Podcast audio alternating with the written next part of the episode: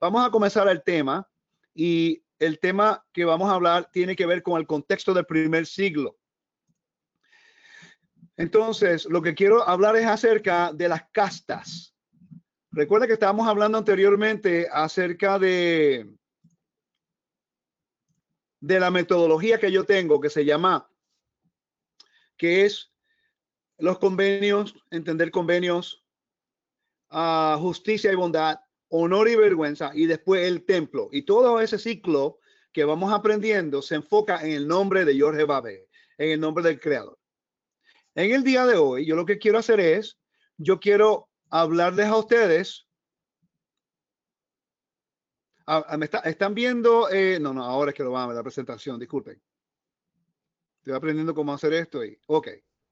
Diego, ¿están viendo ahora la presentación? No, todavía no lo has compartido. Ahora sí estamos bien. Ok, perfecto. Entonces, pero me ven la imagen a mí también, ¿no? Sí, perfecto, eso está muy bien así. Perfecto. Ok. Estoy aprendiendo cómo manejar este producto, ¿no?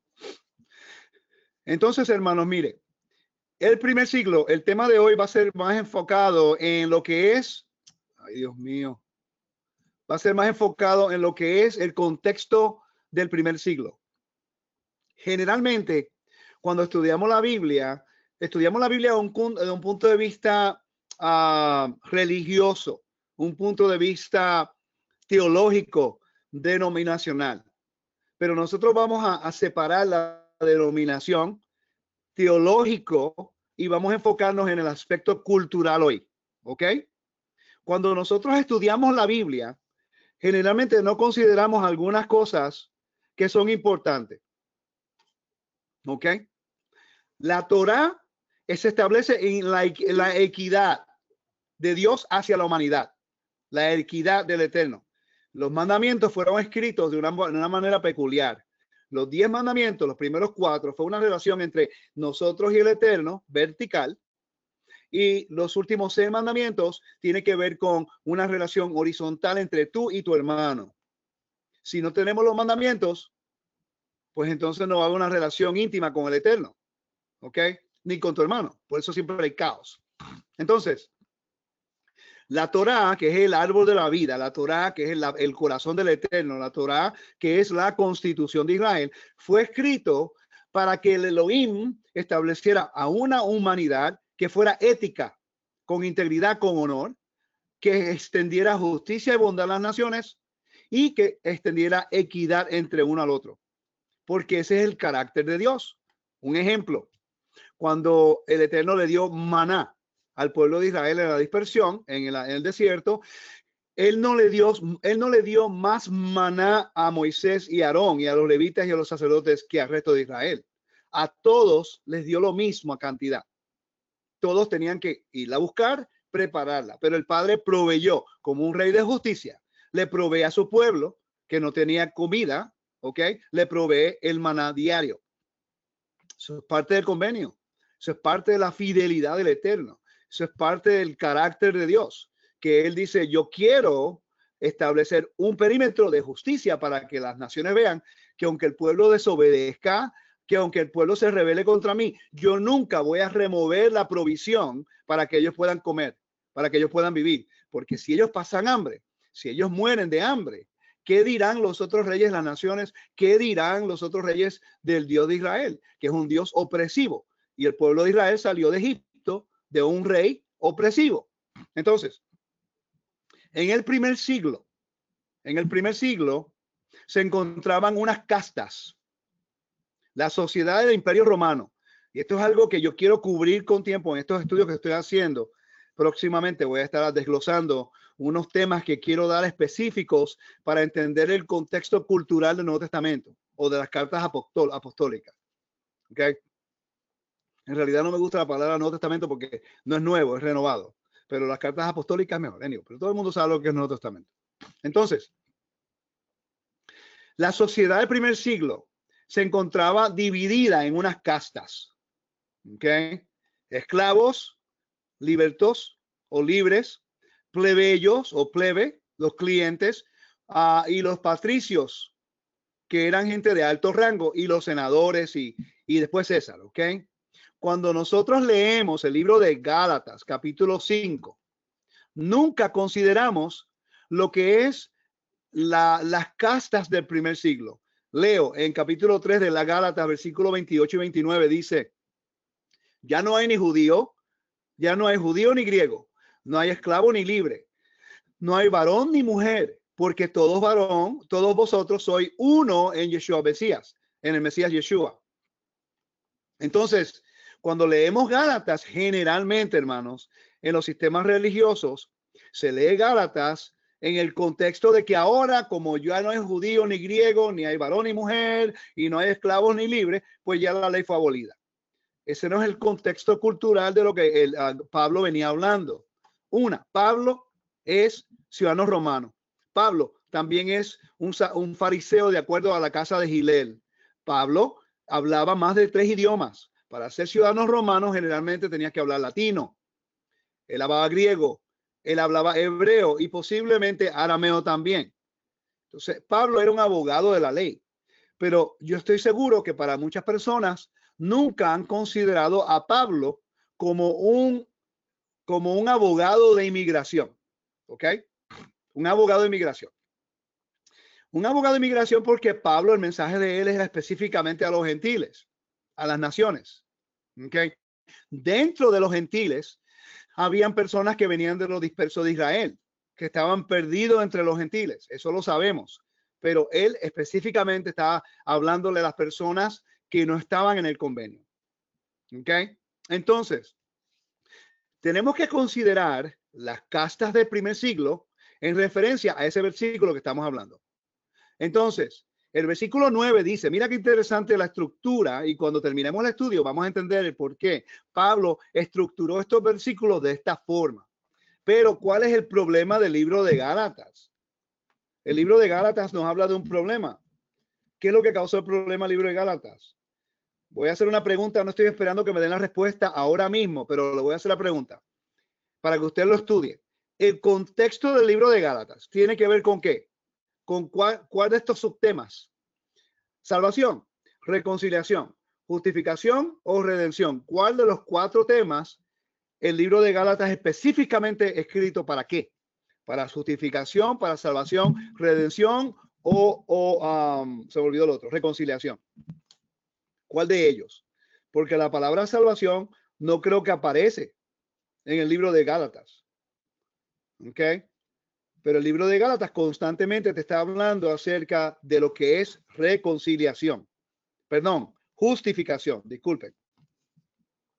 Estoy buscando aquí. El libro de Gálatas nos habla acerca de justificación por fe. La justificación.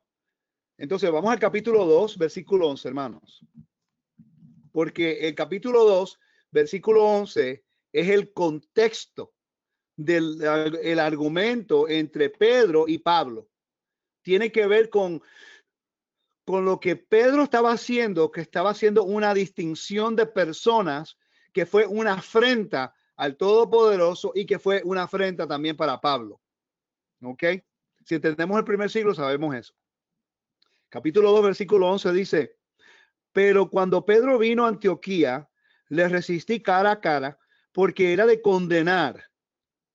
Pues antes que viniesen algunos de parte de Jacobo, eran los fariseos que creían en Yeshua, que vivían en Jerusalén, comía con los gentiles, pero después que vinieron se retraía y se apartaba porque tenía miedo de la circuncisión. En su simulación participaban también con los otros judíos, de tal manera que aún Bernabé fue también arrastrado por la hipocresía de ellos. Pero cuando vi que no andaban rectamente conforme a la verdad del evangelio, dije a Pedro delante de todos, si tú siendo judío vives como los gentiles, o en este caso arameo, y como los judíos, y no como los judíos, ¿por qué obligas a los gentiles a judaizar? Entonces la gente dice, no, que la palabra judaizar quiere decir guardar la ley. No, hermano, no está hablando de eso. El contexto de judaizar ahí está hablando de que cuando un judío está tratando de implementar un mandamiento, una costumbre de hombre por encima del mandamiento. ¿Cuál es el problema que está ocurriendo aquí? En el primer siglo habían 2 casas de estudio. Una, la casa de Hillel, la casa de Shammai. Era farisaica. Los fariseos se componían de 5,000 personas en el primer siglo. 5,000 o 6,000, lo máximo, eran fariseos. Dentro de esos 6,000 había siete tipos de fariseos. Siete. ¿Okay? Tipo, como hay 7 tipos de pentecostales y 7 tipos de bautistas y 7 tipos de adventistas, lo que sea. ¿Okay? O cristianos.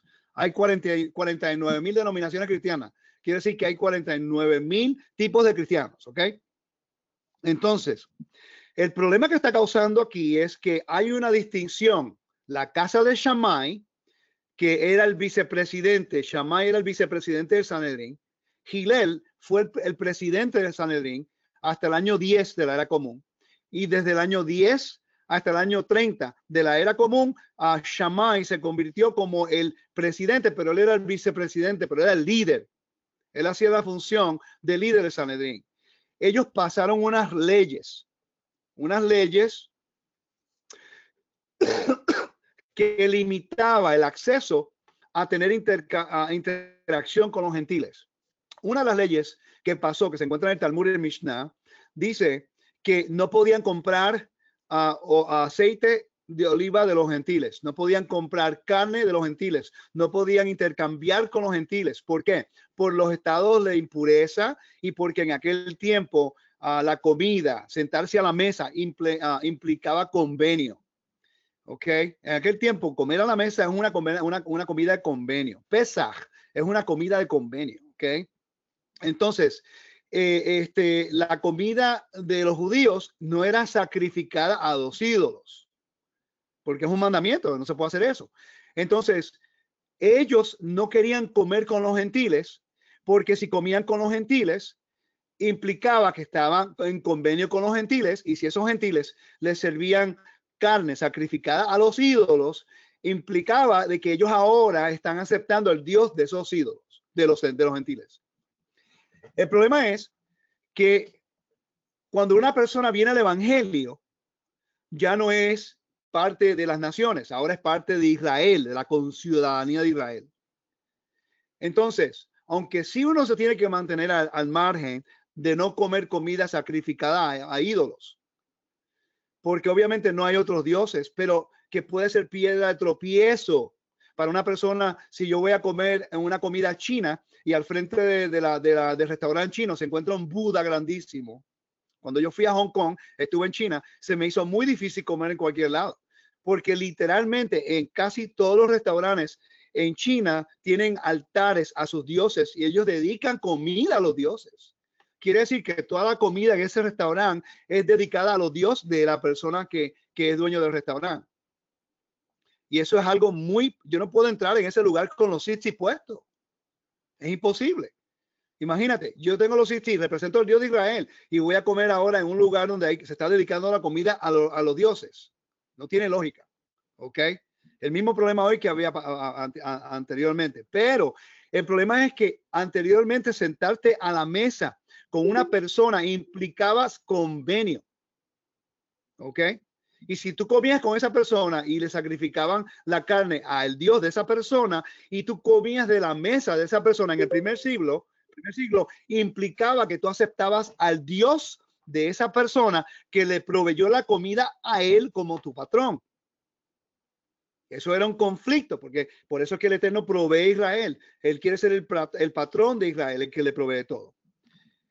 El problema en el libro de Gálatas es justificación. ¿Cómo un gentil puede estar justificado a entrar al convenio? Y cuando entra al convenio, ¿cuál es el derecho que él tiene dentro del convenio?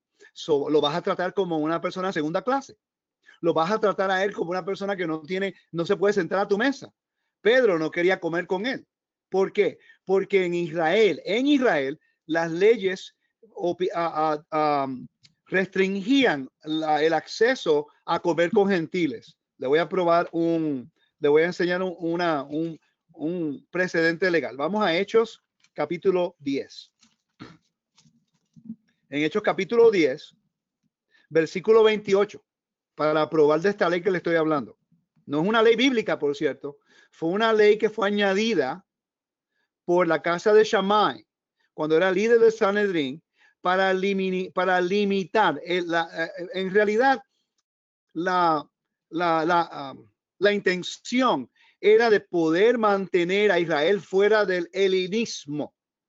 La intención al principio era válida para mantener a Israel separado de lo que es el helenismo, que era completamente pagano y había sido introducido dentro de Israel, y ellos estaban tratando de preservar su identidad. Pero el establecer ese tipo de ley iba en contra de la justicia de Dios, de la equidad de Dios, y separaban a una gente de la otra. Cuando ya una persona hace un juramento, hace inmersión, y en el templo, cuando tenía que ser parte del templo, tenía que hacer circuncisión, y cuando el templo estaba, tenía que traer también un sacrificio. Cuando un gentil hacía el proceso de conversión en aquel tiempo, no se le podía tratar como una persona de segunda clase. Pablo está haciendo y está abogando por cada uno de los gentiles, diciéndoles, ellos no viven en Israel, están en la dispersión, a lo mejor no pueden ir al templo nunca en su vida, porque muchos son esclavos, pero nosotros no tenemos el derecho de tratarlos como gente de segunda clase. Tenemos que tratarlos como gente del convenio, enseñarles los principios de santidad, no minimizarlos y no separarnos de ellos, porque nosotros ahora somos judíos y ellos son gentiles.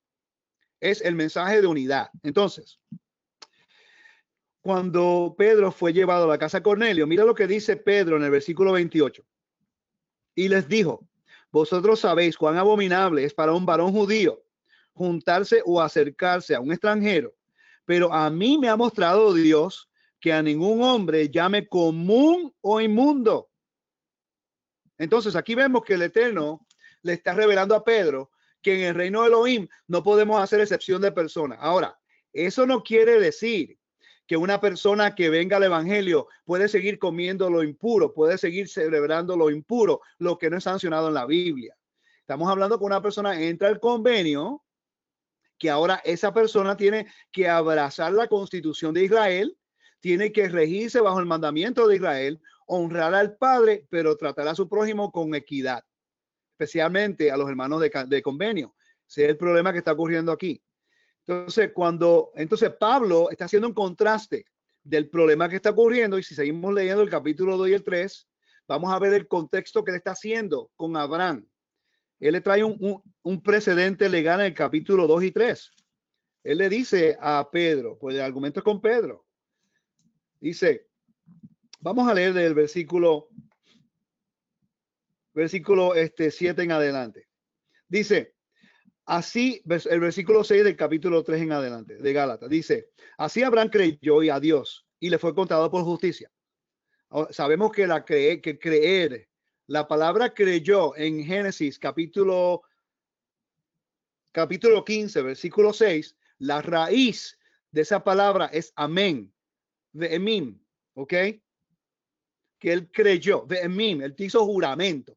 Él creyó en el Todopoderoso y creyó en Elohim y fue contado por justicia, por fe. Entendemos eso. Abraham caminó en el mandamiento. A lo que él entendía, caminó en él. Fue obediente a la señal del convenio. Versículo 7. Saber, por tanto, que los que son de fe, estos son los hijos de Abraham. Él está abogando a favor de los gentiles que hicieron juramento, que rechazaron a César. Si usted ve esa pirámide que vemos aquí, este versículo va a tener sentido cuando entendemos la pirámide. En el primer siglo, hermanos, César era el patrón del reino. César era el que, de acuerdo al Imperio Romano, enseñaba las buenas nuevas del reino, la pax romana, la paz de Roma. César era el patrón de todo el imperio. Entonces tenían castas, tenían los senadores, los patricios, los plebeyos, los libres y los esclavos. Los patricios y los plebeyos eran ciudadanos romanos. Tenían derechos de Roma, diferente estatus entre ellos dos. Los patricios, por ejemplo, no se podían casar con ninguna mujer, ninguna mujer de los patricios no se podía casar con ningún hombre de los plebeyos, porque era bajo el estatus de ellos. Ahora, una mujer plebeya podía casarse con un hombre patricio. Iba a ser un poquito problemático para el patricio, pero estaba levantando el honor de la mujer a otro estatus y a otro nivel en la sociedad romana. Pero el problema es que si tú levantas el honor de esa mujer, está levantando el honor de toda la familia. Ella tiene que ser una mujer de honor dentro de los plebeyos para que tú no sufras ese problema. Los libres y los esclavos no eran ciudadanos romanos. Los libres habían comprado su libertad o habían recibido libertad de sus amos, pero estaban todavía bajo la autoridad del amo. Okay. Corintios, por ejemplo, nos dice, ¿cómo se llama? Hay un historiador griego que nos dice que Corintios fue establecido por libres. En el Imperio Romano necesitaban un punto de contacto entre Asia y Roma, y establecieron Corintios porque tiene dos puertos muy importantes. Y dijeron a todos los libres que tenían talento, vayan para Corintios, están sometidos a nosotros. Vamos a comenzar una comunidad ya. ¿Okay? Entonces, los libres y los esclavos, hermano, era un problema en el Imperio Romano. La mayoría de la población en Roma o eran libres o eran esclavos. Se dice que un 20 a un 50% de la población romana eran esclavos o libres. Eso crea un problema, porque ahora la mayoría o la mitad de la población son esclavos. Puede haber una rebelión en contra tuya. Pero ¿por qué no había rebelión? La razón era porque el patrón César le daba comida todos los meses a los libres y a los esclavos. Le daba grano. Le daba un tipo de welfare, de gobierno, unas becas de gobierno para proveerle lo que ellos necesitaban para que pudieran vivir.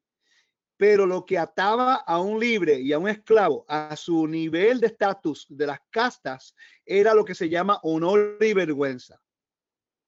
La honor y la vergüenza en el primer siglo es sumamente importante, porque aunque fueras una persona apta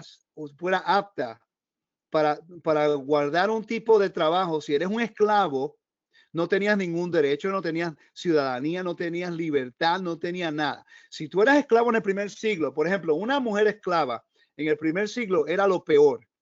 La mujer esclava o se convertía en la amante de su amo.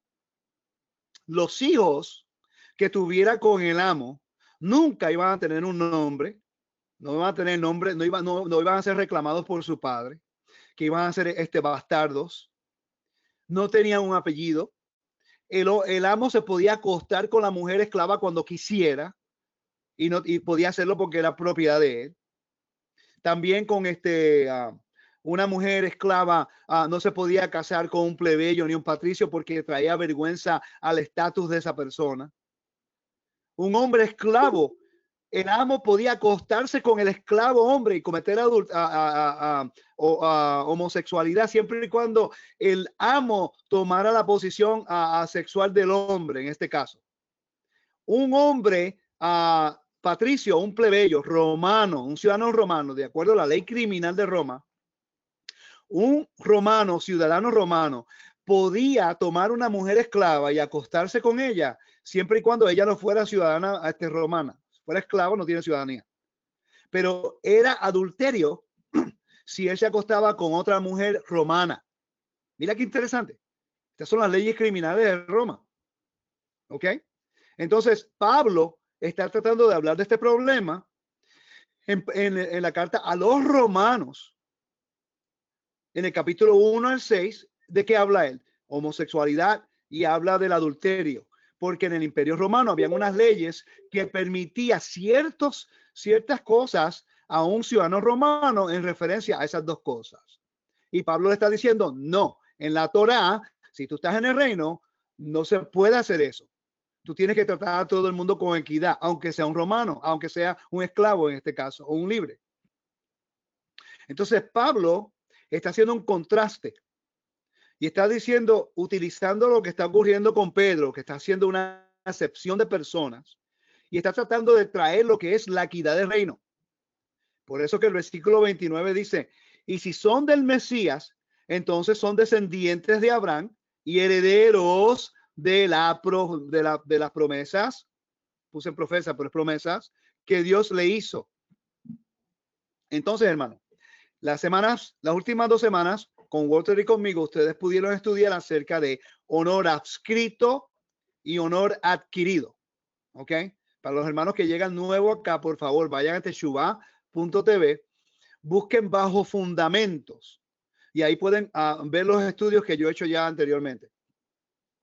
Pablo está diciendo que si somos del Mesías, entonces somos descendientes de Abraham. Nos está dando honor adquirido.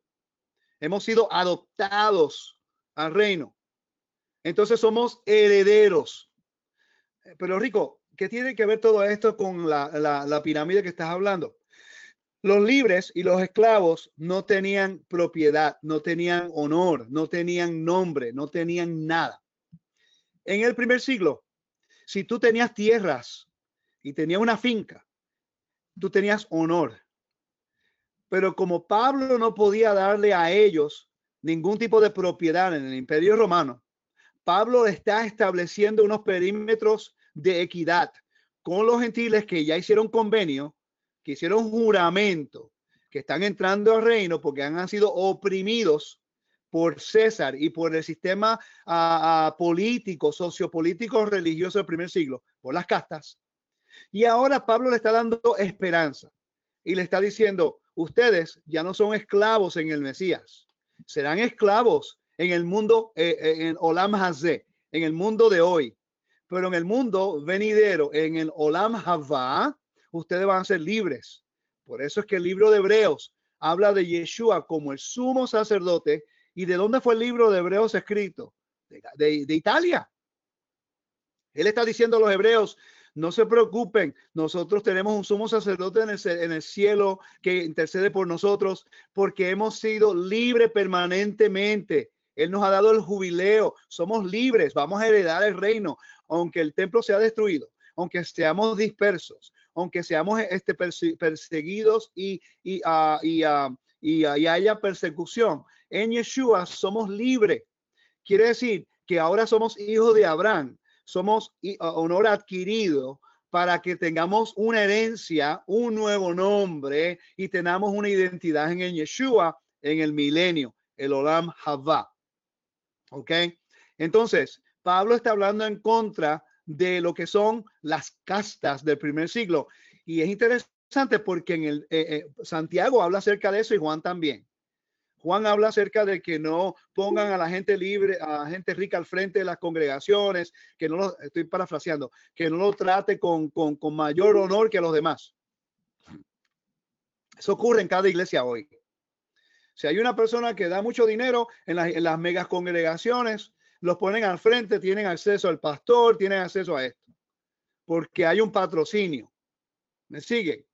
Pero en la Torá no se supone que se haga eso. En la Torá todos nos tratamos con equidad. Imagínense ahora Pablo, hermanos, que Pablo va donde un esclavo en el primer siglo. Un esclavo, vamos a poner una mujer esclava que no tiene derecho, el amo la abusa, su patrón César, que se supone que sea su Dios, la está oprimiendo, está en el Imperio Romano, pero ella no tiene derechos, ella no tiene honor. No tiene hijos con honor, no tiene propiedad, no tiene su casa, no tiene nada, no tiene nada. Y de repente Pablo, ciudadano romano, también es israelita, ahora viene y se pone a hablar con una mujer esclava. Es que eso en el primer siglo no ocurría. Los plebeyos y los patricios, si le hablaban a los libres y a los esclavos, eran como condescente, era con bajándole la estima o hablándole hacia abajo, como diciendo, looking down on people, aunque no los trataba con equidad, con dignidad, ¿no? Son mis esclavos, los trato como una propiedad. Entonces Pablo, imagínense Pablo, que llega a Corintio o llega a Roma o va a Galacia o visita Éfeso, y lo primero que hace, él busca a los libres, él busca a los esclavos y comienza a tener una conversación con ellos, pero la conversación es equitativa, le da de comer, los trata con dignidad, los trata con honor. Y de repente la persona le dice, pero ¿quién eres tú? Y Pablo dice, yo soy ciudadano romano, yo vengo de Israel y esto otro. Wow, pero tú eres un ciudadano romano y me estás hablando con dignidad, me estás hablando con honor. Yo soy esclavo. Hoy mismo, hermanos, en el país de India, se encuentran las castas de India. Están los Brahma, están los vajillá, se llaman ellos, se llaman los Dalits. Búsquese en el internet las castas de India. Entonces, los Dalit era como el esclavo en el Imperio Romano. Los Dalit en India hoy mismo es una casta que tú los conoces por sus apellidos. Y los apellidos determinan quiénes son ellos. Es interesante que yo le pregunte a una persona de India dónde se encontraban los cristianos dentro de las castas de India.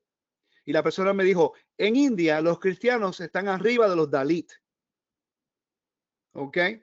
Y muchos, me dijo eso, me dice, y los Dalit, muchos de ellos aceptaron el cristianismo. Y yo dije, bueno, tiene lógica, porque el cristiano enseña un mensaje de equidad. Le da de comer al pobre, le da de ora por el enfermo. Entonces hay una pelea de honor entre los dioses de India y el Dios de Israel que envió a su hijo Yeshua. Hay un contraste, hay una pelea por el honor. El Dalit rechaza al Dios de los hindú y aceptaba a Yeshua. ¿Por qué? Porque Yeshua, el Mesías, el mensaje de las buenas nuevas de Yeshua, los trataba con mayor equidad y le brindaba justicia y honor.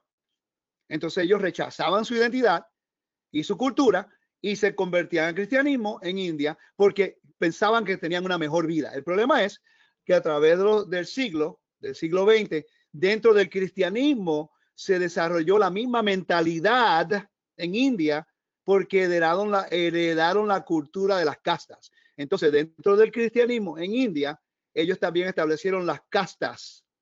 Quiere decir que el evangelio se profanó en su intención en India, que ahora dentro del cristianismo se hace excepción de personas basado en tu casta. Y eso no puede ser así.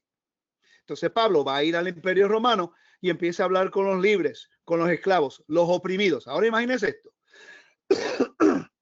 Él dice, así que todos sois hijos de Dios. Wow, qué interesante. Tú sabes lo que es decirle a un esclavo, tú eres hijo de Elohim, cuando en realidad él se sentía que no pertenecía a nadie porque o algo ocurrió en mi pasado o mi sociedad fue derrotada por los romanos, destruyeron el templo, destruyeron la imagen de mi Dios, me llevaron a la dispersión en vergüenza, me hicieron un esclavo, abusan de mí, César no me trata con dignidad. Y Pablo dice, así que todos son hijos de Elohim. Pablo está corrigiendo a Pedro. Y le dice, tú no puedes tratar a la gente que son menos que tú, solo porque nacieron en otro lugar. Pablo le dice, todos son hijos de Elohim, por medio de la fe en Yeshua. Yeshua es lo que nos ata a ese convenio. Dice, porque todos los que fuisteis bautizados de Mesías, os habéis revertido de Mesías. Quiere decir, nos hemos vestido del Mesías porque fuimos a transición de muerte a vida, de deshonra a honor, de juicio divino a vindicado. Nuestro estatus fue levantado. Fuimos de las naciones al espacio sagrado del pueblo de Dios, porque Israel es una nación santa. Entonces, Pedro, que pertenece a Israel, que es una nación santa, está haciendo excepción de persona con el gentil que es oprimido, que es rechazado, que es manipulado, que no tiene honor, no tiene tierra, no tiene nombre, no tiene nada. ¿Qué va a decir eso del Mesías? Que él trae un mensaje de opresión, que trae un mensaje de distinción de personas, que trae un mensaje de injusticia. No, Pablo está corrigiendo de que él no puede hacer excepción de personas. Por eso es que Pablo dice, ya no hay judío ni griego, no hay esclavo ni libre, no hay varón ni mujer, porque todos somos uno en el Mesías. Y después dice algo que es revolucionario en el primer siglo. Y ya que soy del Mesías, porque Yeshua se convierte en la puerta del convenio, Yeshua ratifica el convenio rociándolo con su sangre, y Yeshua se convierte también en nuestro mediador, en nuestro patrón, que va al Padre e intercede por nosotros. Dice, y si soy del Mesías, ciertamente sois descendientes de Abraham. ¿Ok? Honor adquirido. Herederos. Wow. Herederos, hermanos. Muchas personas no entienden de que el hecho que dice que Abraham, estos gentiles son herederos de la promesa. ¿Cuál es la promesa? Génesis capítulo 15. Y es unilateral, hermanos. La promesa que le dio Dios a Abraham es unilateral. Él tiene que cumplirla por el juramento que le hizo por su propio nombre. Cuando caminó por las piezas, Abraham estaba durmiendo.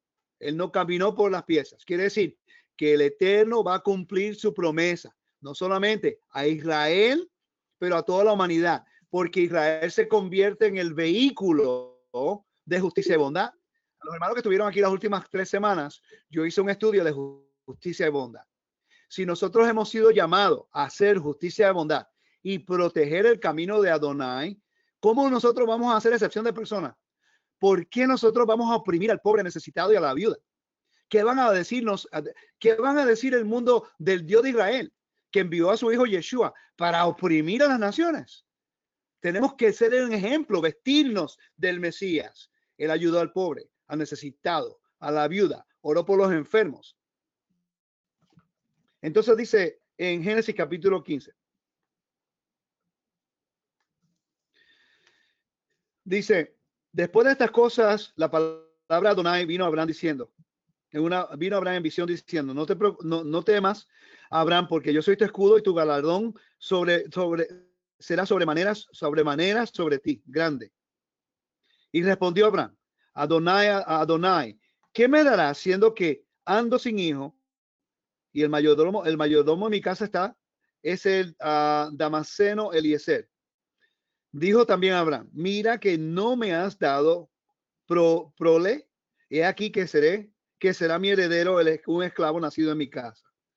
Luego vino a él palabra de Adonai diciendo, no te heredará sino un hijo tuyo será el que te heredará.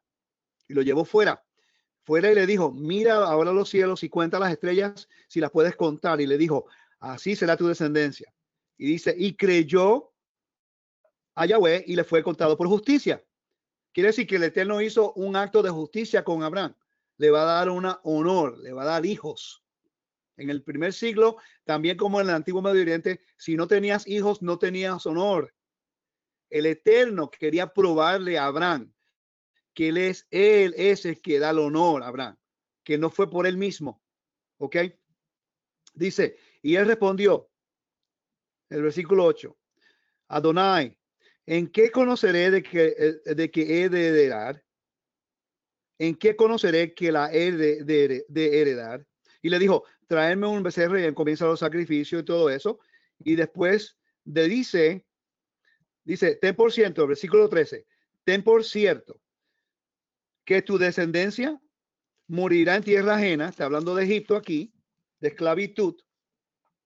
Será oprimida 400 años, mas también a la nación la cual servirán, juzgaré yo, y después de esto saldrán con gran riqueza. ¿Ok?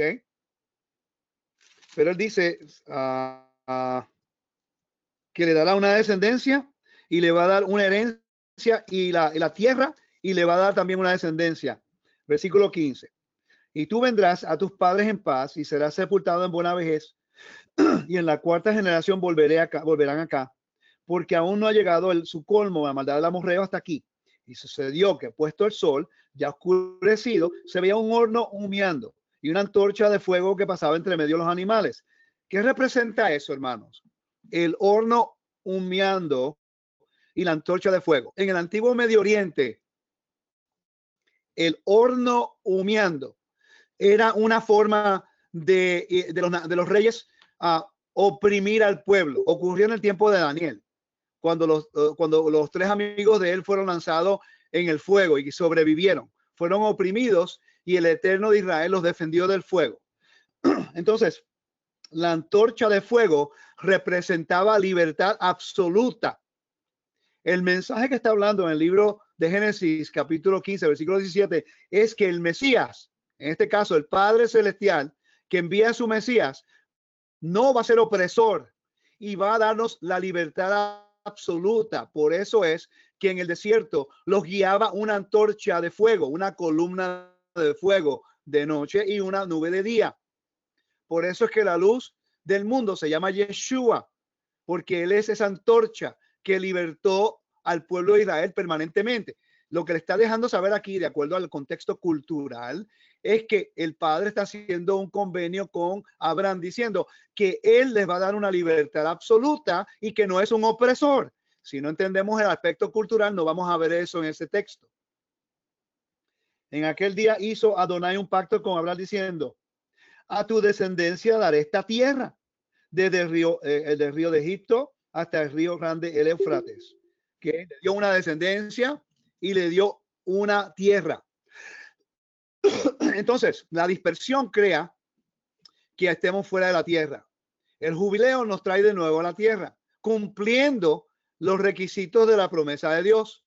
Por eso Pablo dice, herederos conforme a la promesa de que Dios va a levantar, darle semilla a Israel entre las naciones, que de allá saldrán los hijos de Israel. Por eso fue que las 10 tribus fueron permitidas estar en la dispersión, hermanos.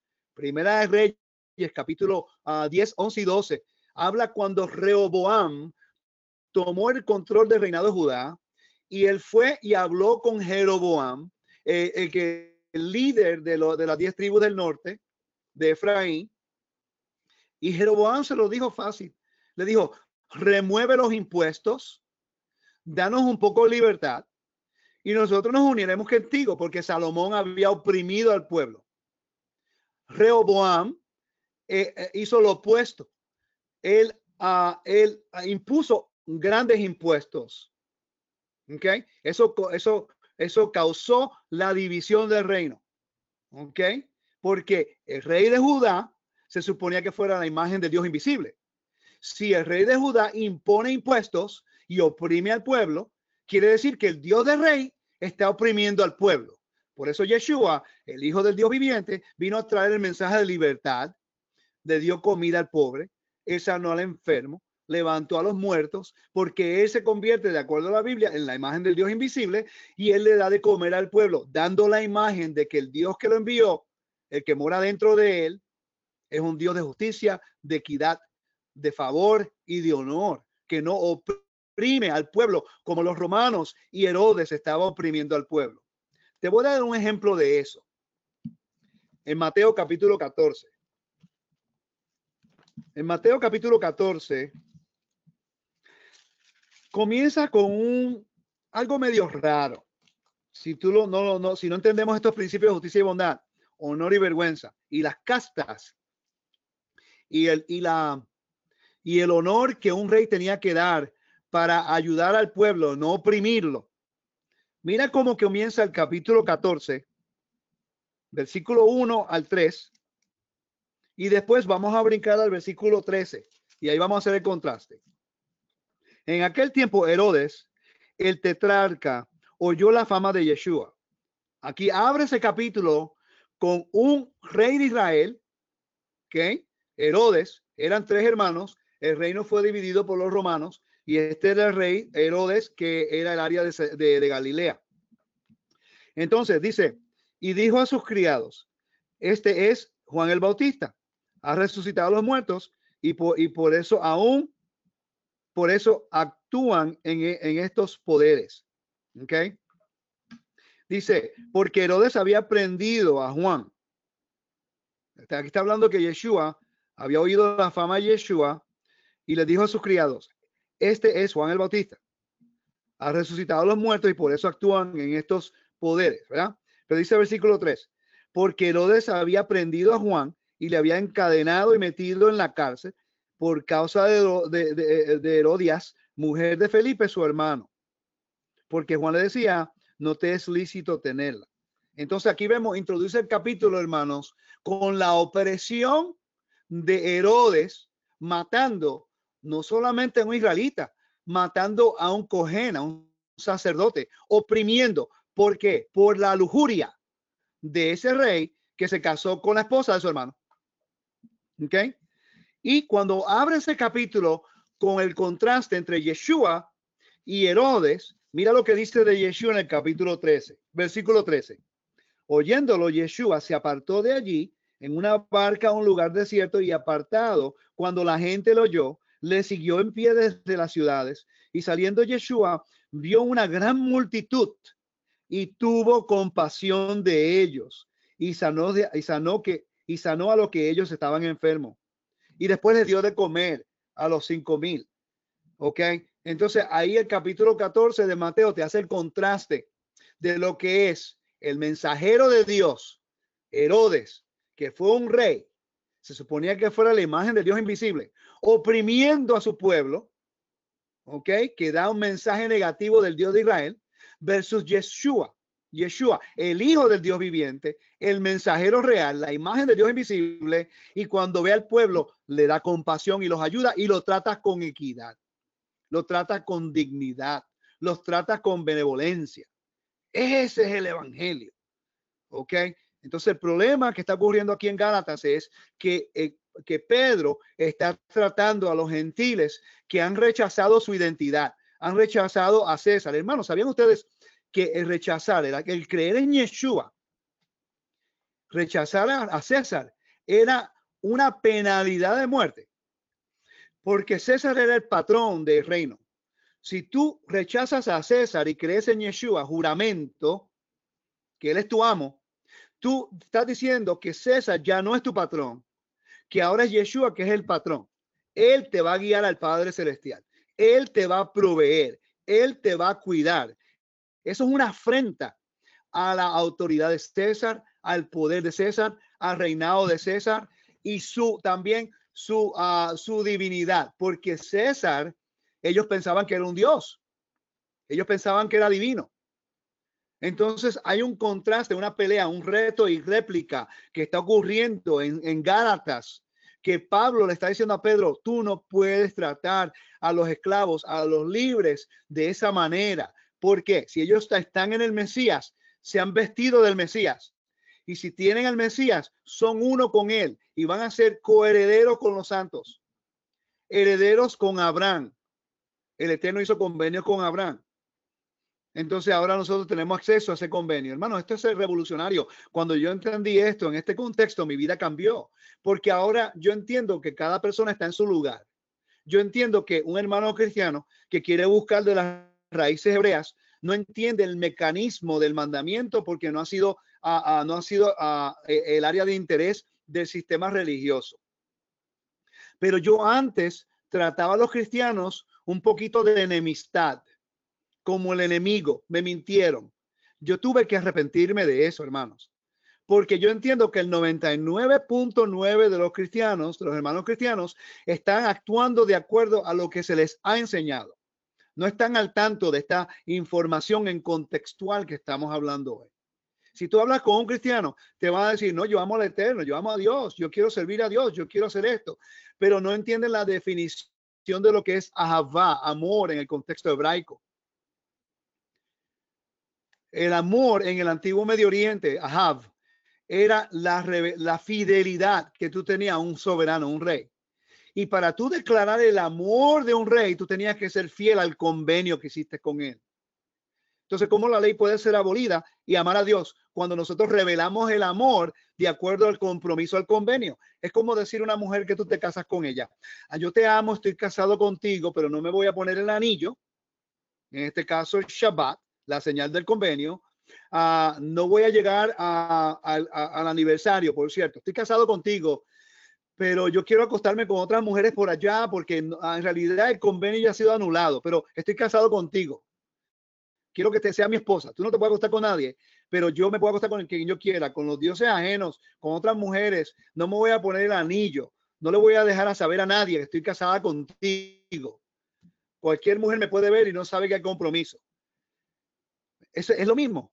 Entonces, el Shabbat se convierte en el anillo del convenio, señal del convenio, de que ahora nosotros somos una nueva criatura, de que ahora Él hace Emmanuel con nosotros, que Él mora con nosotros. Hay una unidad.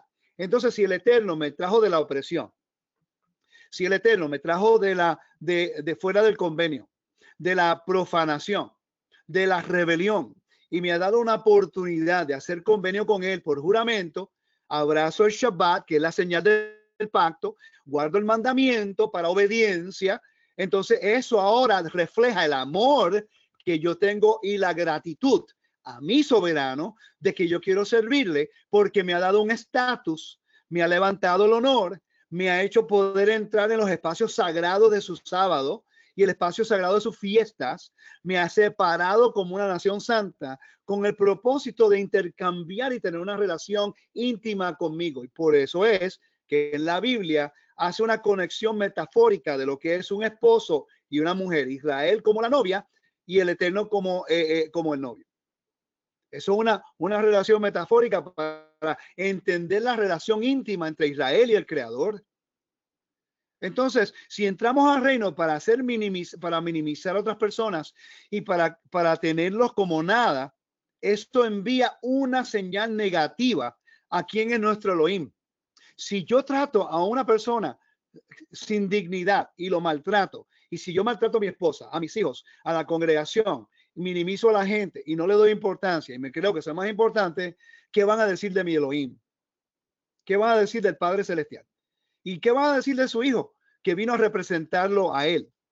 Como él lo dijo, yo he venido para que te conozcan a ti, el único Dios verdadero, a través de sus acciones, de su justicia y la bondad que él pudo revelar a través de Yeshua. La nación de Israel pudo ver la distinción entre Herodes y los romanos versus Yeshua, el Hijo del Dios viviente, y la justicia que lo atrae. ¿Estamos claros hasta el momento? Ok. El mundo antiguo pensaba que el honor era limitado solo a algunas personas, así también como el oro, dinero, la fama, el honor y la posición. Entonces, culturalmente se desarrolló como una costumbre de honor establecido por un sistema de castas sociales.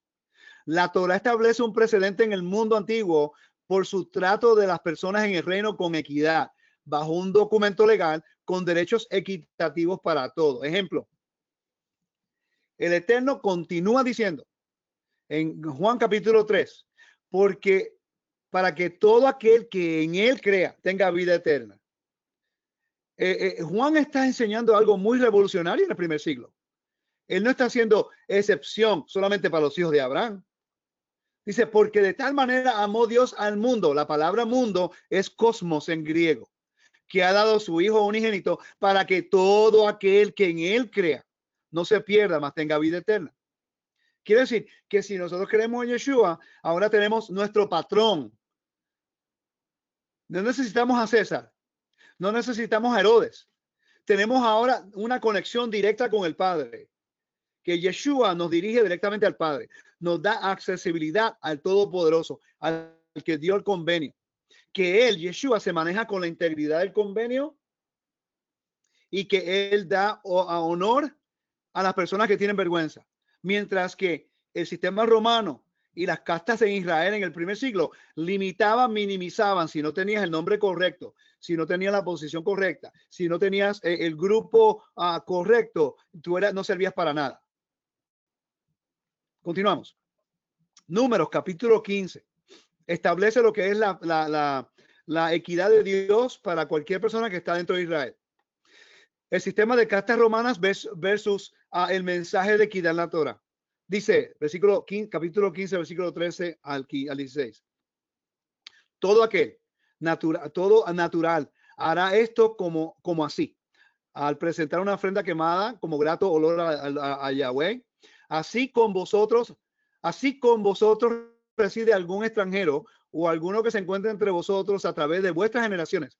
Quiero parar ahí y hacer una salvedad. La palabra extranjero no es la palabra gentil. La palabra en hebreo es gerim, un ger. Es como Cornelio. Cornelio era una persona extranjera, un gerim. Él vivía dentro de Israel, era un centurión. Y él estaba guardando la Torá de acuerdo a Hechos capítulo 10, versículo 1 al 6. Él hacía dádiva. Oigan esto, mira qué interesante. En Hechos capítulo 10. Espero que el estudio esté teniendo sentido, hermanos. Porque yo creo que es importante entender el contexto de las cartas de Gálatas. Si no lo estamos buscando desde el punto de vista de las castas de Roma y las leyes de Roma y la justificación por fe. ¿Ok? El contexto no es salvación, es justificación. ¿Cómo se justifica a un gentil que se convierte ahora en un extranjero dentro del convenio? ¿Ok? Pedro.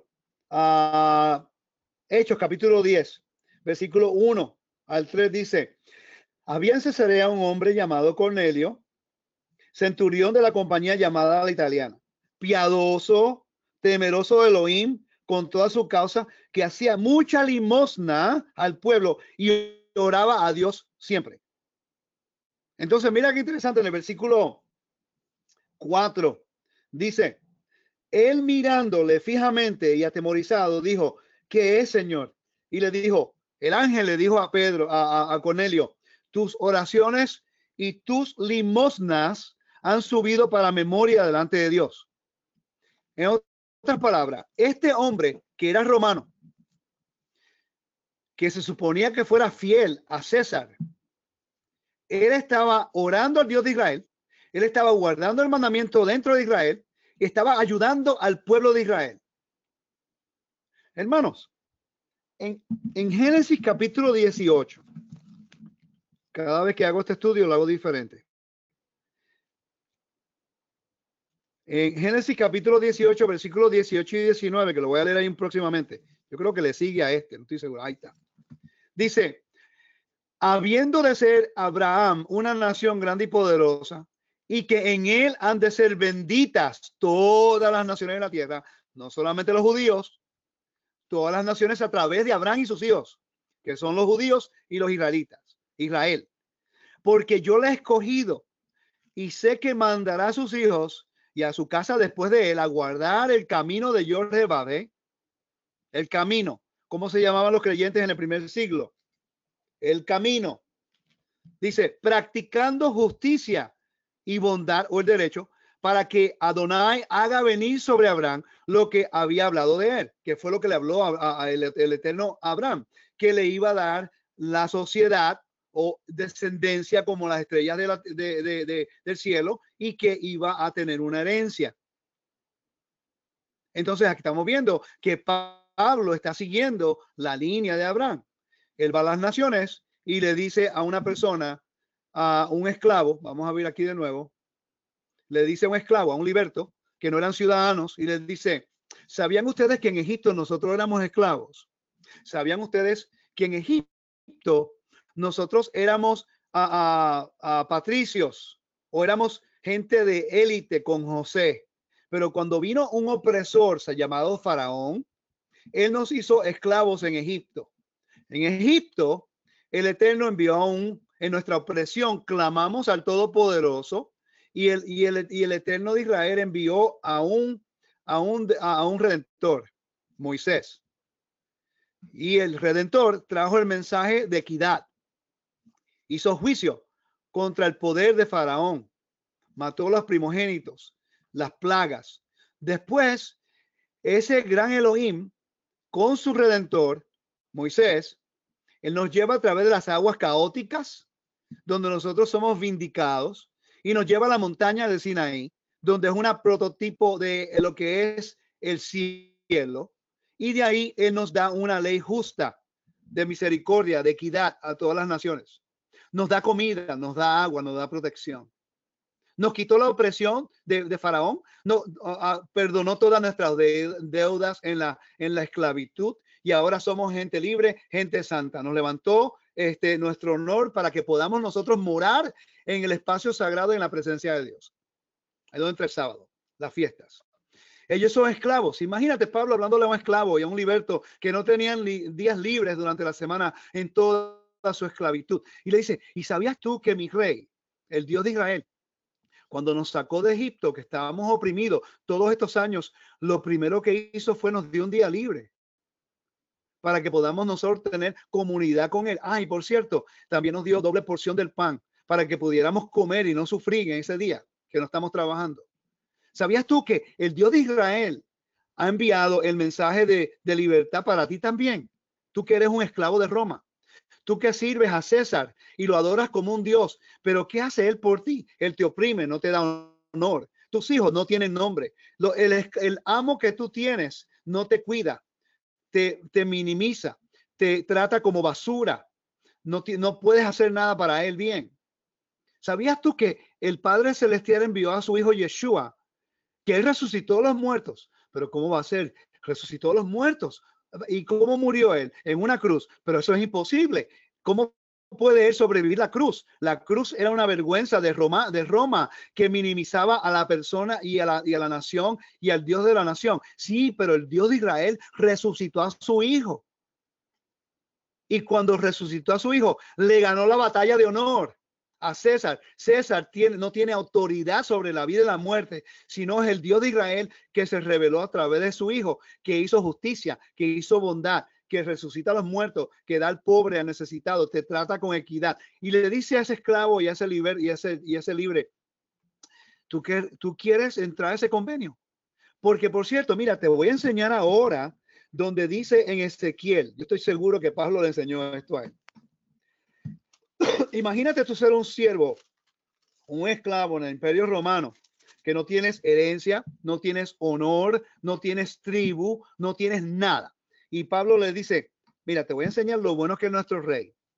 Nuestro rey, cuando venga el Olam Havá, el mundo venidero, él nos va a dar una herencia dentro de Israel, porque cuando el pueblo salió de Egipto, eran esclavos, pero cuando llegaron al monte Sinaí, en el monte Sinaí el Eterno le dio un nombre, Israel, hizo convenio, lo santificó, pero lo separó en la tribu que había dado de acuerdo a su descendencia. Les dio un estandarte, una bandera de libertad, le dio una piedra preciosa para que la piedra preciosa representara a la tribu en el lugar santísimo, perdón, en el lugar santo cuando el sumo sacerdote se pone el pectoral. En el lugar santísimo no podía entrar con el pectoral, pero durante el año sí. Y le dice ahora a ese esclavo, en el capítulo 46, versículo 21 al 23, dice... No, perdone, es el 48 creo que es, versículo 21.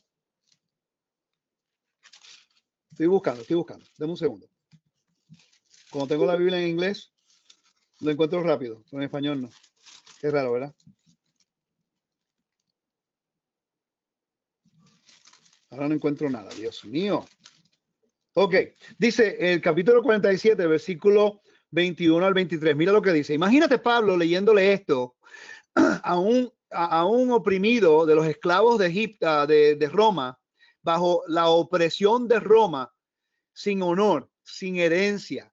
Solamente la gente que tenía propiedades en Roma tenían honor. Este es el mensaje de justicia y bondad. Estas son las buenas nuevas. ¿Okay? Mira lo que dice Pablo.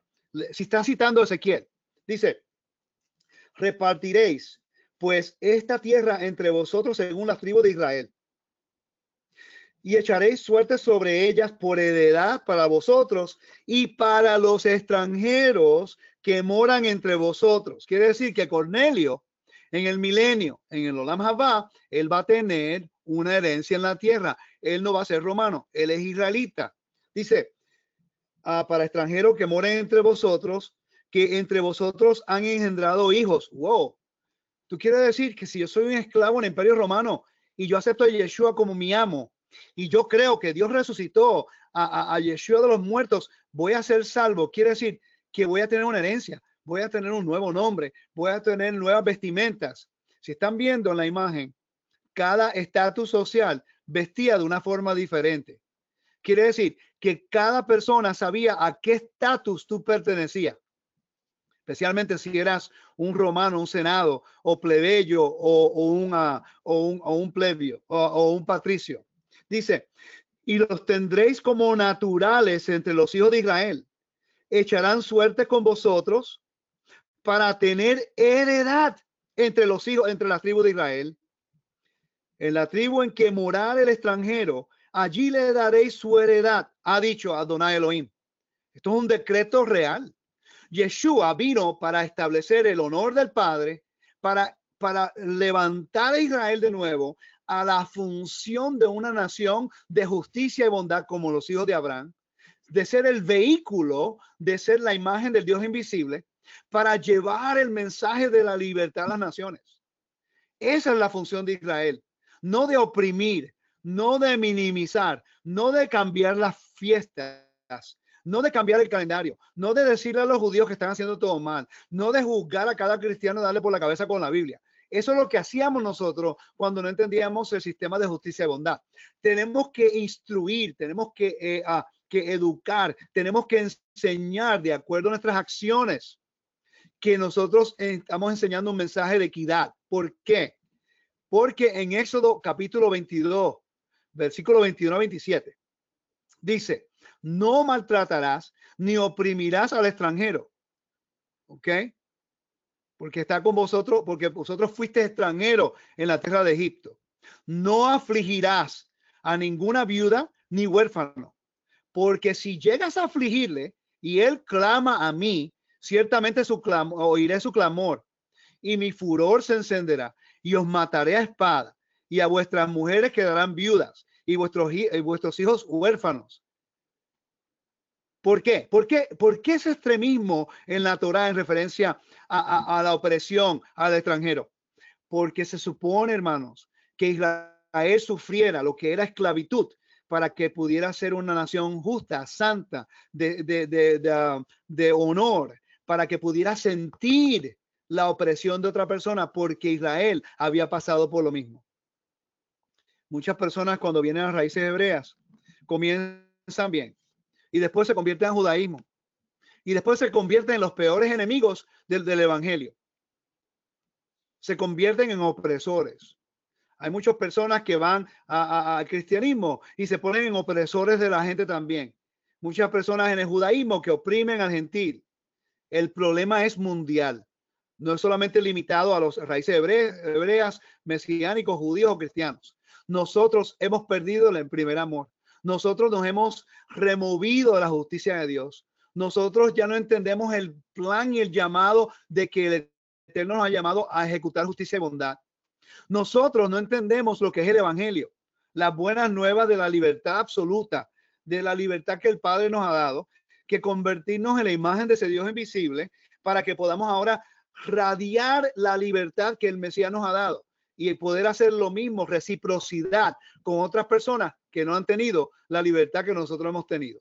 Pero ¿qué hacemos nosotros? Si no guardan las fiestas como nosotros, no nos congregamos. Si no dicen el nombre como nosotros, no le hablamos. Si no guardan el calendario que guardo, no le hablamos. Si no pronuncio el nombre de esta forma, no le hablamos. Hermanos, eso no es el evangelio. En ningún lugar en el Nuevo Testamento tú ves a Yeshua tener ningún argumento del nombre sagrado. En ningún lugar. Yeshua, en ningún lugar que esté escrito, dice que fue y no le habló a una persona y no le dio de comer a una persona. A los 5,000, ¿usted cree que le preguntó a cuántos de ustedes saben el nombre sagrado de mi padre? Porque si no lo saben, no son salvos. Y si no lo saben, no le puedo dar comer. Él no hizo eso. Él no preguntó quién eran los israelitas y quién estaban de los gentiles dentro de los 5,000. Él le dio de comida a todos. Ninguno se quedó sin comer. Entonces, hermano, ¿por qué nosotros hacemos excepción de personas? Porque no guardan el mandamiento como yo. Estamos en una trayectoria. Esto es un maratón, hermanos. Nosotros estamos en diferentes niveles espirituales. Ahora, una persona que lleva 5, 6, 7, 8 años en esto y todavía no se quiere comprometer y no quiere tomar la observancia seria, no quiere guardar el mandamiento. Nosotros como reino podemos traer disciplina o traer corrección. Pero una persona que acaba de entrar, ¿estamos nosotros enviando el mensaje equitativo para levantar el cuerpo del Mesías o para minimizarlo? Mira si el Eterno nos ama tanto. Vamos a ir ahora a Efesios capítulo 1, capítulo 2. Pablo está hablando lo mismo en Éfeso, acerca de la equidad. En el capítulo 1 habla acerca de la sangre de Yeshua, como nos redime. Y después nos dice acerca de lo que es la adopción, como nos adoptó en el reino. Ok, después del capítulo 2 nos habla acerca de nuestra conciudadanía. Y si yo leo esos versículos que desafortunadamente se han tomado fuera de contexto también por la falta del contexto cultural del Imperio Romano y lo que es culto imperial. Eso es algo que voy a cubrir en el futuro también. En el capítulo 2 de Efesios dice esta forma: y él os dio vida a vosotros cuando estabais muertos en vuestros delitos y pecados. Le está hablando a los Éfesos, le está hablando a los gentiles, que dentro de ellos hayan israelitas, otra cosa. Yo creo que sí, pero no toda la congregación en Éfeso eran israelitas. ¿Ok? En los dispersos de Israel. Dice en los cuales anduviste en otro tiempo siguiendo la corriente de este mundo, conforme al príncipe de la potestad del aire, el espíritu que ahora opera en los hijos de desobediencia, entre los cuales también todos vosotros vivimos en otro tiempo en los deseos de nuestra carne, haciendo la voluntad de la carne y de los pensamientos, y éramos por naturaleza hijos de ira, los mismos que los demás. Pero Elohim, mira ahora cómo nos vindica. Pablo está haciendo un trabajo espectacular, tratando de traer el honor adquirido a un pueblo oprimido en el Imperio Romano, de castas. Dice, pero Elohim, que es rico en misericordia, por su gran amor con que nos amó. Misericordia es un acto de justicia. ¿Ok? Aún estando nosotros muertos en pecados, nos dio vida juntamente con Mesías. Por gracia sois salvo. Y juntamente con él nos resucitó. Y asimismo nos hizo sentar en lugares celestiales con Mesías Yeshua. No está diciendo que estamos sentados en el cielo.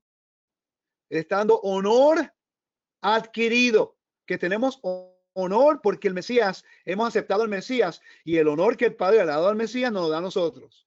Reciprocidad. ¿Ok? Dice, para mostrar en los siglos venideros la abundantes riquezas de su gracia en su bondad para con nosotros en Yeshua el Mesías. Porque por gracia sois salvos por medio de la fe. Y esto no de vosotros, pues es un don de Dios. La salvación es un regalo. Nadie la puede cuestionar. Es interesante que muchas personas se enfocan. ¿Quién es salvo? ¿Quién no es salvo? Hermanos, ¿saben ustedes? Si usted se pone a determinar quién es salvo y quién no es salvo, usted está removiendo a Dios de su trono y se está sentando en él. Porque el que determina quién es salvo o no es el Padre. Nosotros somos siervos del Padre. Nosotros reconocemos a la persona cómo caminan en el Evangelio de acuerdo a su fruto. Pero nosotros no tenemos la autoridad de determinar quién es salvo y quién no es salvo. ¿Ok? Esto es algo porque es un don de Dios. Él es el que da el don, no fui yo. ¿Ok? Una persona lo puede rechazar el don de Dios, pero yo no puedo decir quién es y quién no es. Yo tengo que mirar sus frutos, su vida cotidiana, qué mandamientos guarda, qué él considera, cómo trata a su prójimo. De acuerdo a su fruto, yo sé si pertenece al reino o no. ¿Ok? O si va en obediencia o desobediencia. Dice el versículo 8, perdón, el versículo 9. No por obras para que nadie se gloríe, porque somos hechura suya, creados en Yeshua el Mesías para buenas obras, las cuales Dios preparó de antemano para que anduviesen en ellas. Ahora viene lo interesante. Versículo 11. Y quiero hacer un paréntesis en una palabra legal que Pablo utiliza, que solamente la van a entender si entendemos el culto imperial, las leyes romanas y las castas del primer siglo. ¿Ok? Le voy a mostrar de nuevo esta imagen para explicar ese versículo. Dice, por tanto, acordaos que en otro tiempo vosotros los gentiles, en cuanto a la carne, erais llamados sin circuncisión por la llamada circuncisión hecha con mano en la carne. En aquel tiempo estabais sin el Mesías, alejado de la ciudadanía de Israel. Hermanos, yo sé que hay gente nueva que están haciendo transición. Me gustaría compartir esto con ustedes, no en un punto de controversia o retante, sino de consideración. En ningún lugar, hermanos, habla acerca de Israel espiritual. En ningún lugar. ¿Ok? No existe esa palabra en ningún lugar en el Nuevo Testamento. Pero sí existe con ciudadanía. Nosotros los puertorriqueños somos una conciudadanía. Tenemos autonomía en nuestra cultura, el idioma, pero nuestra lealtad es a la Constitución americana y somos ciudadanos americanos.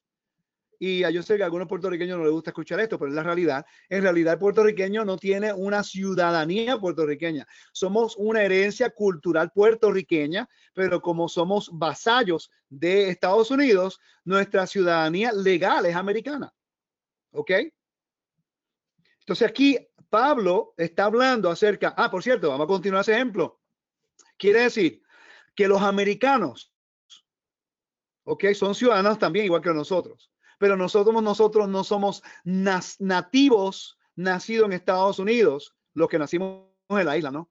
Somos conciudadanos, tenemos los mismos derechos de ciudadanía ciudadanía que los americanos, pero no todos los americanos son puertorriqueños y no todos los puertorriqueños son americanos, porque nacimos en un lugar diferente, pero tenemos los mismos derechos. Quiere decir que un ciudadano americano de Nueva York, de Texas, de Idaho, de Minnesota, de California, como yo soy puertorriqueño, él no me puede tratar como una persona de segunda clase, porque yo tengo el pasaporte que me da veracidad, me da una validez que soy ciudadano americano. Tengo todo el derecho de la Constitución, igual que usted. Lo único que vengo de otro lugar. ¿Ok? Pablo está haciendo el mismo argumento. ¿Ok? Él dice que estaba lejos del Mesías, alejado de la ciudadanía de Israel y ajeno de los pactos de la promesa, sin esperanza y sin Dios en el mundo. Pero ahora en Yeshua el Mesías, vosotros que en otro tiempo estabais lejos, habéis sido hechos cercanos por la sangre del Mesías, porque él es nuestra paz, que de ambos pueblos hizo uno, derribando la pared intermedia de separación, aboliendo en su carne las enemistades, la ley de mandamientos expresados en ordenanzas. La palabra ordenanzas en el griego es dogma. Muchas personas en los sistemas religiosos dicen que la palabra ordenanzas es la ley de Moisés.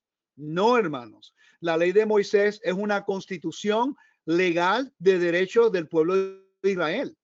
La palabra ordenanzas aquí son dogmas. Por ejemplo, el decreto que hizo la casa de Shammai separando los gentiles se llaman los 13 decretos de Shammai. ¿Ok?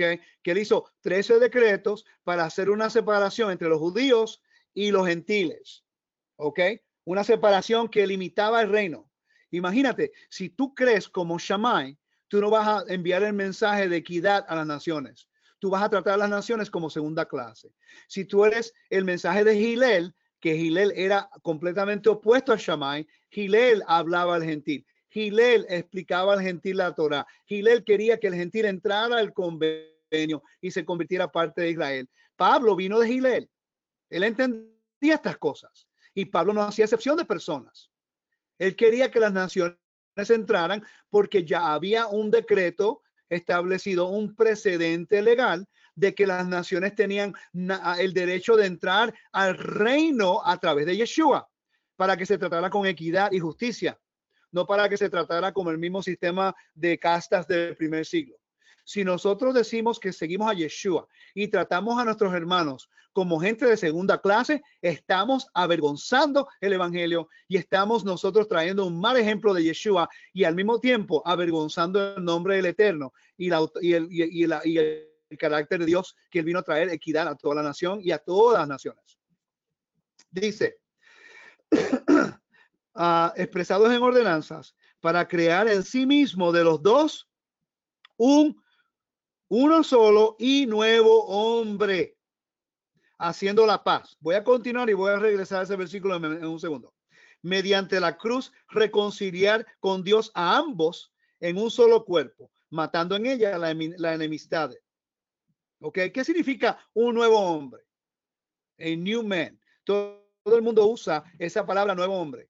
¿Cuántos de ustedes nunca han escuchado la expresión Homo novus? Homo novus. ¿Ok? Homo novus era el estatus de cambio social en Roma. Es una palabra latina. Era una expresión legal. Estamos viendo en la imagen lo que son los patricios y los plebeyos. No estamos hablando ni de los libres, ni de los esclavos. Ellos no caían bajo lo que era un hombre nuevo. Cuando en el tiempo de la República, a principios del Imperio Romano, el César, solamente los patricios y la gente rica que tenían propiedad, tenían voz en el Senado de Roma, ¿ok? Entonces, los plebeyos, que eran ciudadanos, pero no tenían propiedad, no tenían buenos trabajos. Ellos se sentían oprimidos porque solamente el honor pertenecía a ciertas personas nada más. Entonces, hubo una guerra civil. La guerra civil eran los plebeyos en contra de los patricios, porque no tenían una voz que los representara en el Senado. Entonces, como no querían una guerra civil, César y los patricios decidieron que ellos iban a permitir que los plebeyos hicieran votos, que votaran unas elecciones para que dentro de los plebeyos hubiera una representación. Mira qué interesante que en Puerto Rico tú puedes tener un congresista y puede estar en Estados Unidos y él puede estar allí, pero no tiene en realidad ningún voto. Es una representación de los puertorriqueños. Yo espero que esté correcto en eso. Puerto Rico no puede votar por la presidencia. Es algo interesante. ¿Ok? Pero si ese puertorriqueño se muda a Estados Unidos, ahora él puede votar por el presidente. No tiene lógica para mí, pero eso tratándonos como segunda clase cuando somos conciudadanos, pero somos una Commonwealth, no somos un estado. Por eso es que hay somos ciudadanos, pero no somos estado. Entonces, nosotros tenemos unos ciertos derechos y otros no, ¿ok? Entonces, en el primer siglo, si los patricios decidieron que los plebeyos hicieran una elección y eligieran a una persona para que se convirtiera en un senador. Ahora, dentro de las castas, ese senador elegido por los plebeyos iba a hablar a favor de los plebeyos en el Senado, pero dentro del Senado ellos se consideraban como segunda clase, senadores de segunda clase. ¿Ok?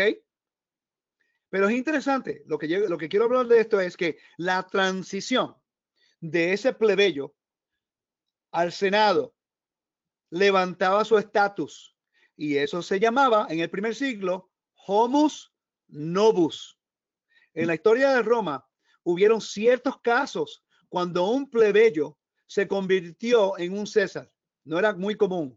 Los César venían de unas familias específicas de honor, pero por alguna razón u otra, esos César pues se buscaban la manera de restaurar el honor, que se convirtieran en un nuevo hombre.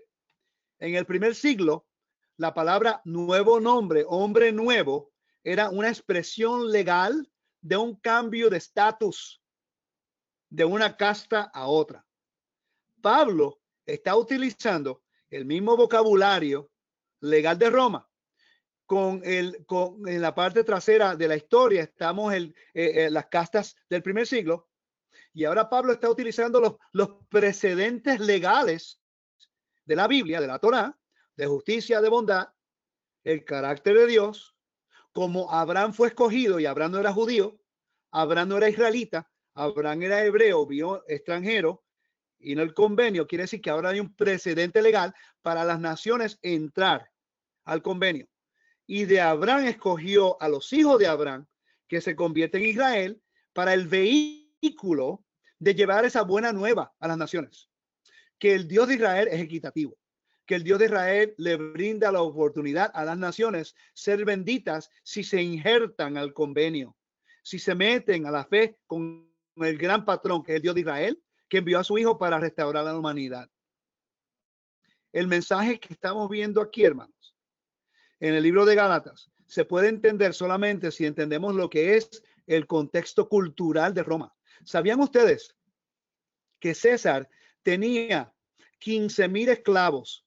Y dentro de los esclavos habían castas, porque si tú eres un esclavo de los plebeyos o un esclavo que servía a los patricios, no era lo mismo que un esclavo que servía a César. Generalmente César poseía los mejores esclavos del reino, la gente que venía de otros países que tenían alta inteligencia, que ellos tenían talentos. César los ponía en posiciones específicas para que corrieran toda la tierra de César. Si tú eras un esclavo de un patricio, te consideraba un mejor estatus que un esclavo de un plebeyo. Quiere decir, hermanos, que dentro del primer siglo, dentro de las castas de Roma, los mismos esclavos establecieron unas mismas castas, basado a quienes servían en sus patrones. En la Torá no existe eso. En la Torá todos servimos al mismo patrón.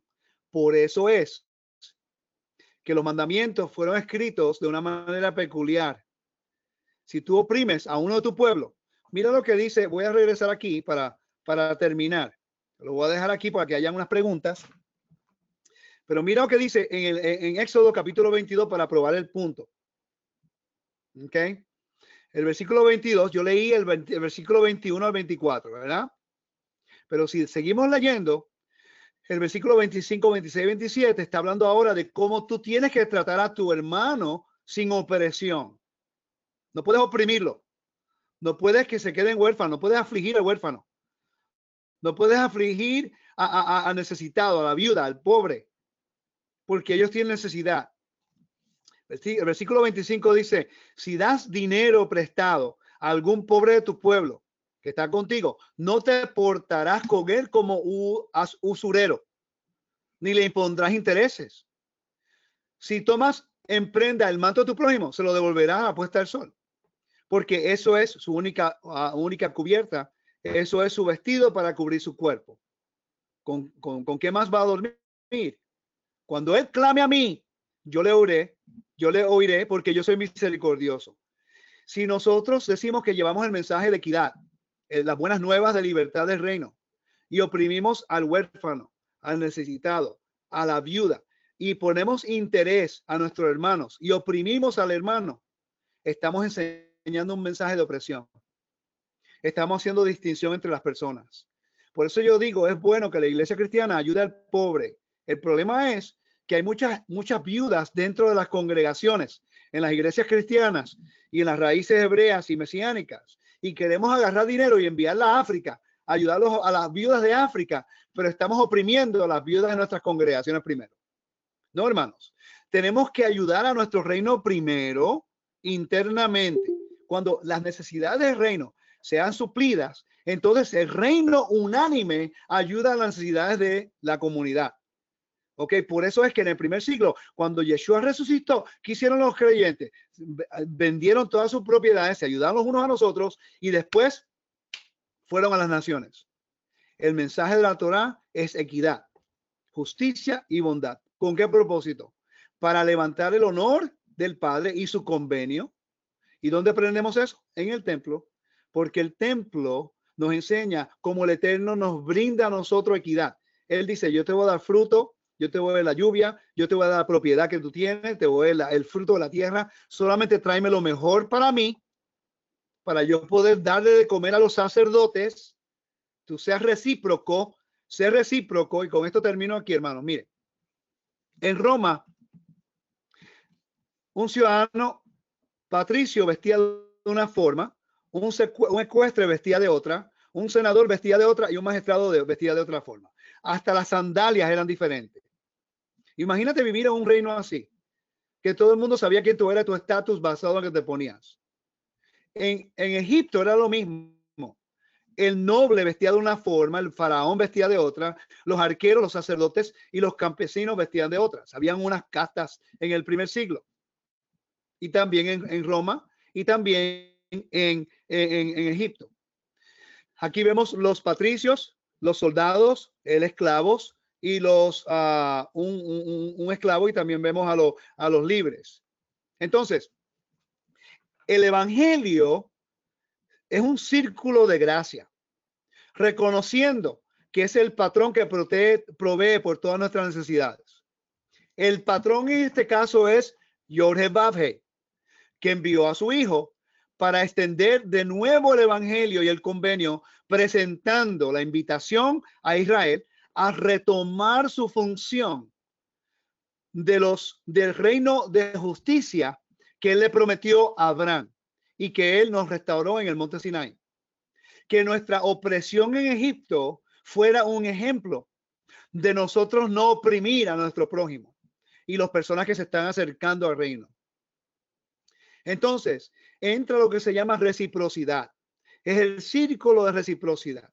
Cuando nosotros estamos agradecidos por la gracia, el favor y los regalos, porque un patrón te daba gracia en el primer siglo, te daba favores y te daba regalos. Si tú necesitabas tierra, es posible que te regalara un pedacito de tierra para que tú pudieras restaurar tu honor, o te daba un trabajo, o te daba dinero.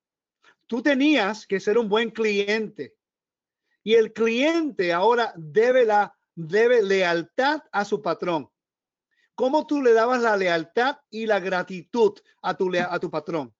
Le dabas gratitud diariamente. Por eso es que las oraciones es agradeciendo. Cuando tú dices, Adonai tiftach ufiaí teilateja, oh Señor, abre mis labios para que mi boca declare tu alabanza. Y después dice, baújata Adonai Elohe Abotenu, Elohe Abraham, Elohe Yitzhak, Elohe Jacob. Empieza con bendito eres tú, a Yahweh, Rey del Universo, el Padre, el Dios de nuestros padres, Dios de Abraham, Isaac, Jacob, el gran y temeroso Elohim, supremo Elohim, que da beneficencia a los padres y está redentor por tu nombre santo. Eso sí, estoy parafraseando, ¿ok?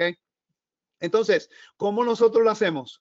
Gratitud, oración. Gracias, Padre, por tu salvación. Gracias, Padre, por Yeshua, nuestro Mesías. Gracias, Padre, por incluirnos en tu reino. Gracias, Padre, por darnos sanidad. Gracias, Padre, por la redención. Gracias, Padre, por los regalos. Gracias, Padre, por la salud. Le dejamos saber a todo el mundo. Honrándolo. ¿Cómo honramos al patrón? Si el patrón dice, quiero que tú hagas esto y hagas esto. Como un buen cliente tenemos que obedecer al patrón como una forma de gratitud por el favor, la gracia y los regalos que nos dio. Lealtad. Lealtad a ese patrón. Porque en el primer siglo, hermano, Séneca, el gran escritor, historiador griego, greco-romano, Séneca decía que un cliente mal agradecido era peor que el homicidio. Un cliente que era mal agradecido era peor que el homicidio. ¿Por qué? Porque si tú eres un cliente, tú llevas el honor de tu patrón, llevas el nombre de tu patrón. Donde quiera que tú vayas, te van a reconocer como el cliente de ese patrón. ¿Ok? Por cierto, hermanos, ¿sabían ustedes que en el primer siglo, cuando un patrón introducía a su cliente a otra persona, él no le llamaba cliente? Él no le va a decir, oiga, señor juez, este es mi cliente Juan. No, no. Él usaba un vocabulario bien peculiar para proteger el honor del cliente y no minimizarlo. Él le decía, oiga, señor juez, este es mi amigo Juan. Interesante que Yeshua hizo lo mismo. Yeshua, ustedes no se conocerán como mis siervos, sino como mis amigos. La palabra amigo de Dios representa como un cliente del Todopoderoso, un cliente agradecido del gran patrón. ¿Ok? Entonces, la obediencia y la lealtad es cuando el cliente representa el honor de su patrón. Porque carga la autoridad, carga el favor, carga la gracia y carga el nombre del patrón. Si usted no hace lo correcto, mi Mesías queda avergonzado. Mi Mesías queda acusado como un Mesías enviado del Padre que es opresivo y que minimiza y que es hipócrita. Porque si yo soy hipócrita, va a decir que mi Mesías es hipócrita. Y si mi Mesías es hipócrita, entonces va a decir que el Dios de mi Mesías es hipócrita. Entonces, estamos avergonzando al Padre. Ese círculo de gracia es el Evangelio, hermanos. Cuando el patrón envía a su hijo Yeshua para que las naciones vean que todavía Dios quiere ejecutar justicia y bondad con Israel, que él no se ha olvidado del convenio, que él no se ha olvidado del pueblo de Israel en la dispersión y tampoco de la opresión que han tenido con Roma. Y le invita la invitación, le da la invitación a través de Yeshua. Regresen al patrón del cielo, regresen. Mira, él te da gracia, él te da favores, él te da regalos. El regalo es la salvación, los favores, la gracia que te da es que incluye no solamente Israel a ser restaurado, pero también a todas las naciones para que puedan tener accesibilidad a la salvación, que es el regalo más grande de un rey. Ese es mi gran patrón, el Elohim de Israel. Y por eso es que Gálatas está hablando de justificación.